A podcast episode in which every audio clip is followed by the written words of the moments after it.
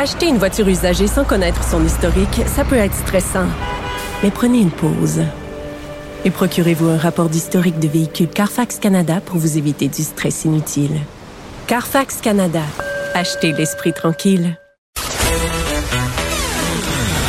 Entre deux lavages de main. On va ouvrir certains robinets. Vincent Dessureau commente l'actualité avec vous.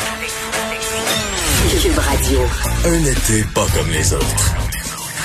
Alors, j'ai commencé l'émission en vous donnant ces chiffres euh, tant attendus euh, du Québec, la situation sur le, dossier du coronavirus. Euh, on sait qu'on nous avait laissé dans le noir pour quelques jours. On avait hâte de voir la tendance qu'allaient prendre les chiffres au Québec, surtout qu'on parle beaucoup des États-Unis. Et on sait, on a l'impression qu'on se relâche un peu au Québec. Alors, on regardait, surveillait de près les courbes. Finalement, je vous le disais, c'est à peu près stable, donc 70 à 80 cas à peu près par jour dans les quatre derniers jours. Est-ce que ça rassure les experts? Ben, on va aller euh, directement parler à l'un d'entre eux que vous connaissez bien, urgentologue et chef de l'urgence à l'Institut de cardiologie de Montréal, Alain Vadeboncoeur, qui est en ligne. Docteur Vadeboncoeur, bonjour. Oui, bonjour. Euh, je suppose que vous attendiez quand même euh, beaucoup ces, ces, chiffres-là, voir de, quelle tendance prenaient les chiffres au Québec? Oui, ben effectivement, le fait de les avoir moins souvent, ça nous rend plus attentifs. Puis effectivement, la tendance semble se maintenir. Il faut quand même souligner qu'il y, a encore des cas, puis il y a encore des décès. Hein. On parle de seulement entre guillemets une dizaine de décès par jour, là, mais ben c'est quand même c'est quand même 10 décès. Et euh, bon, j'ai pas vu euh, d'où venaient ces, décès-là. C'est davantage des cas de CHSLD, des personnes plus jeunes, etc.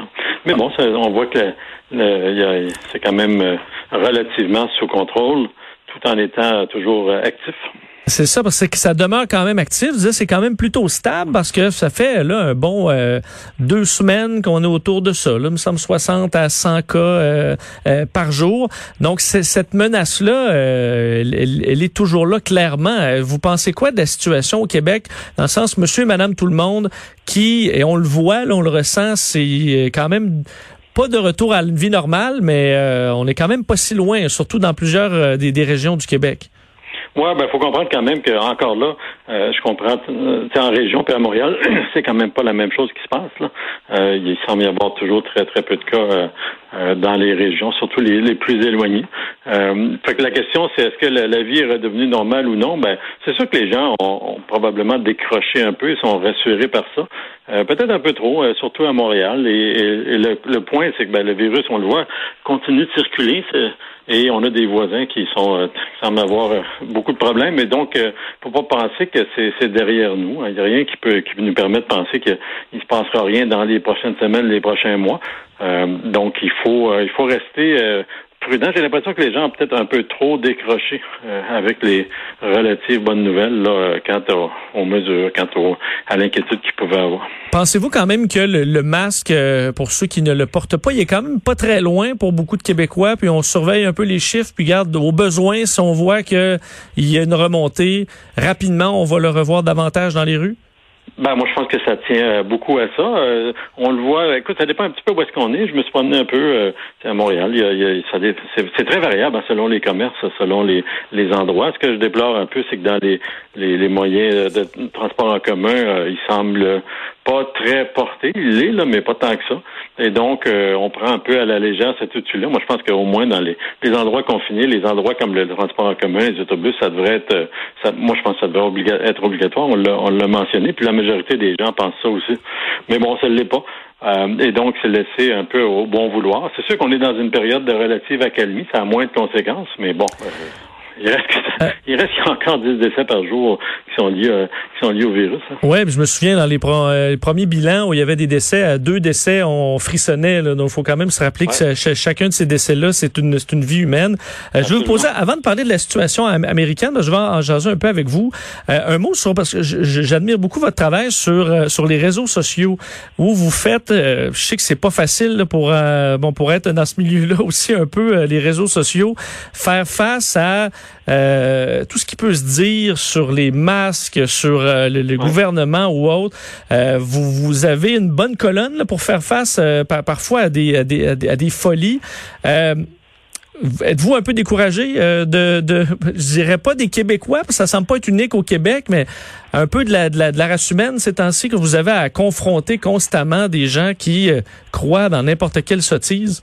Ben, je pense qu'il y a deux choses. Il faut faire vraiment faire la part des choses. J'ai l'impression que la majorité des gens sont tout à fait raisonnables et qu'il y a, qu'il y a des gens, euh, bon, euh, pour différentes raisons, là, ça leur appartient, qui soit sont convaincus d'autre chose que ce que la science nous, nous dit, soit carrément prennent des attitudes euh, extrêmement agressives qui sont qui ont pas qui ont pas besoin de l'aide. Fait que moi, je commence à faire un petit peu le, si on veut le ménage là-dedans. Il y a des gens qui clairement sont là pour ben, ils sont pas là pour discuter. En fait, ils sont là pour soit faire valoir le point, d'accord, mais agresser. Et dans ce temps-là, moi, j'ai tendance maintenant à les écarter un petit peu parce que je vois pas l'intérêt de s'assiner avec quelqu'un qui, de toute façon, n'est pas là pour discuter. Mais il y a beaucoup de gens aussi qui sont qui sont prêts à discuter, prêts à entendre des points, puis qui sont prêts à, disons, à argumenter. Et puis moi, je, je recule jamais devant une question ou un, point qui est amené. Puis je pense que c'est important de maintenir un niveau de discussion avec les gens qui soit qui sont sceptiques ou qui ont des doutes. Puis tu sais, on peut amener des, des évidences à ça. Fait que tu sais, il y a différents niveaux, mais je pense que la majorité des gens, c'est du monde euh, raisonnable, qui, ont, du bon sens, puis qui, qui, euh, qui ont finalement leur opinion est à peu près semblable à ce que euh, la, santé publique nous dit, que la science nous dit, c'est-à-dire que bon, il faut maintenir cette distance, il faut porter le masque quand c'est nécessaire, etc. Fait que je suis pas non, je suis loin d'être découragé, mais bon, c'est sûr qu'il y a des gens qui, emmènent l'âge. Vous avez pas pensé vous retirer de Twitter à un certain moment, dire ok, là c'est assez? Ah non, je vois pas. Ben, c'est sûr que par moment c'est un petit peu agaçant, mais en même temps, comme je vous dis, euh, euh, je pense que la, vaste majorité des interactions que je peux avoir, que d'autres ont, c'est bien correct. Puis, sais, moi, discuter, j'ai jamais eu de problème avec ça. Mais il y a, il faut faire la part des choses. Il y a des gens qui sont extrêmement agressifs sans raison, puis qui attaquent vraiment sans fondement. Puis ça, ben, ça, honnêtement, ça m'intéresse moins maintenant. Au début, j'ai trouvé amusant, mais là, j'ai tendance à, à, les mettre de côté un petit peu. Puis il y a des moyens très simples pour le faire. Donc, je m'en sers un peu plus et ça, et ça fait du bien. Un mot sur euh, la situation américaine. Je voyais, bon, on surveillait beaucoup la Floride dans les derniers jours. 5000 nouveaux cas, euh, du moins c'est ce que le chiffre que je voyais tantôt. Euh, donc un peu moins que dans les derniers jours, mais déjà quand même beaucoup plus que ce qu'ils ont connu il y a à peine à peine 10 jours et, plus. Qu'est-ce que ça vous dit de la situation présentement aux États-Unis? Évidemment, ça varie beaucoup d'un État à l'autre, mais on parle beaucoup du Texas, de la, de la Floride, est-ce qu'ils sont qui sont dans le trouble? Ben, il y a plusieurs États, je pense qu'il y en a à peu près cinq là, qui sont qui sont vraiment au-dessus de la moyenne. Il faut d'abord regarder les États-Unis dans son ensemble et on voit que les courbes euh, augmentent. Hein. Ils, ont, ils, ont, eu des records de cas quand même dans les derniers jours là par rapport à, mettons, la courbe avait quand même baissé un peu. Fait que visiblement, c'est un des rares pays où la courbe, après avoir commencé à baisser, euh, remonte. Puis ça tient à des d'autres foyers, des nouveaux foyers qui s'activent, comme la Floride, puis il y en a d'autres. Euh, bon, ben, qu'est-ce qu'on fait avec ça? Évidemment, c'est embêtant, c'est inquiétant. je dirais que ce qui est assez clair aussi, c'est que c'est des, gens plus jeunes qui semblent infectés. Les moyennes d'âge ont diminué. Ce qui fait qu'en tout cas, pour l'instant, les courbes de mortalité n'ont pas tout à fait suivi le même chemin. Euh, ce qui est en soi, bon, un peu rassurant, mais euh, il peut soit y avoir un délai ou c'est parce qu'effectivement, c'est des personnes plus jeunes qui sont affectées. Puis à ce moment-là, ben, c'est un peu moins. L'effet des cas, en fait, est un peu moins embêtant. Mais si on regarde globalement, c'est le tableau est pas est pas est pas terrible. C'est vraiment un des rares pays dans le monde qui avait contrôlé jusqu'à un certain point et qui se remet à empirer euh, de façon importante. Parce que à moins à moins que le, virus ait muté, euh, sachant à, quel point euh, c'est c'est contagieux, on peut s'imaginer quand même facilement que là, c'est les jeunes qui l'ont parce qu'ils sont sortis à la plage faire la fête, je veux dire, ils vont se rendre chez leurs parents, chez leurs grands-parents. À un moment donné, ça, ça, ça, ça va atteindre les couches plus âgées de la société? Ben, il y a ça. Y a, oui, c'est vrai. Mais tu sais, il y a, personne qui pense qu'en déconfinant, euh, dans des régions où le virus est encore actif, euh, les cas vont, vont, continuer à diminuer. Là, inévitablement, la transmission augmente. Fait que la question, c'est que c'est quoi la conséquence? Bon, euh, tant mieux, entre guillemets, c'est des gens un peu plus jeunes, mais tu sais, faut pas juste regarder les décès. Là, j'ai vu des des des, des endroits où les soins intensifs, par exemple, étaient pleins. On parlait de certaines régions du Texas, tout ça. Donc, les patients aux soins intensifs, même s'ils ne décèdent pas au bout du compte, c'est des patients beaucoup plus jeunes, là, et, donc qui qui vont fortement écoper là, avec la maladie, qui vont peut-être même avoir des séquelles. Et donc, il faut pas négliger ça. Quand, quand les soins intensifs sont sous tension, c'est parce qu'il y a quelque chose qui se passe aussi. C'est pas seulement la courbe des décès qui est importante. Puis dans certains États, ben, c'est ça qui arrive. Fait les impacts, on les voit un peu là. On va, laisser, on les, va les voir plus loin par une augmentation de mortalité? On va le savoir dans, dans deux, trois semaines peut-être, mais c'est pas nécessairement des bonnes nouvelles. Puis c'est nos voisins.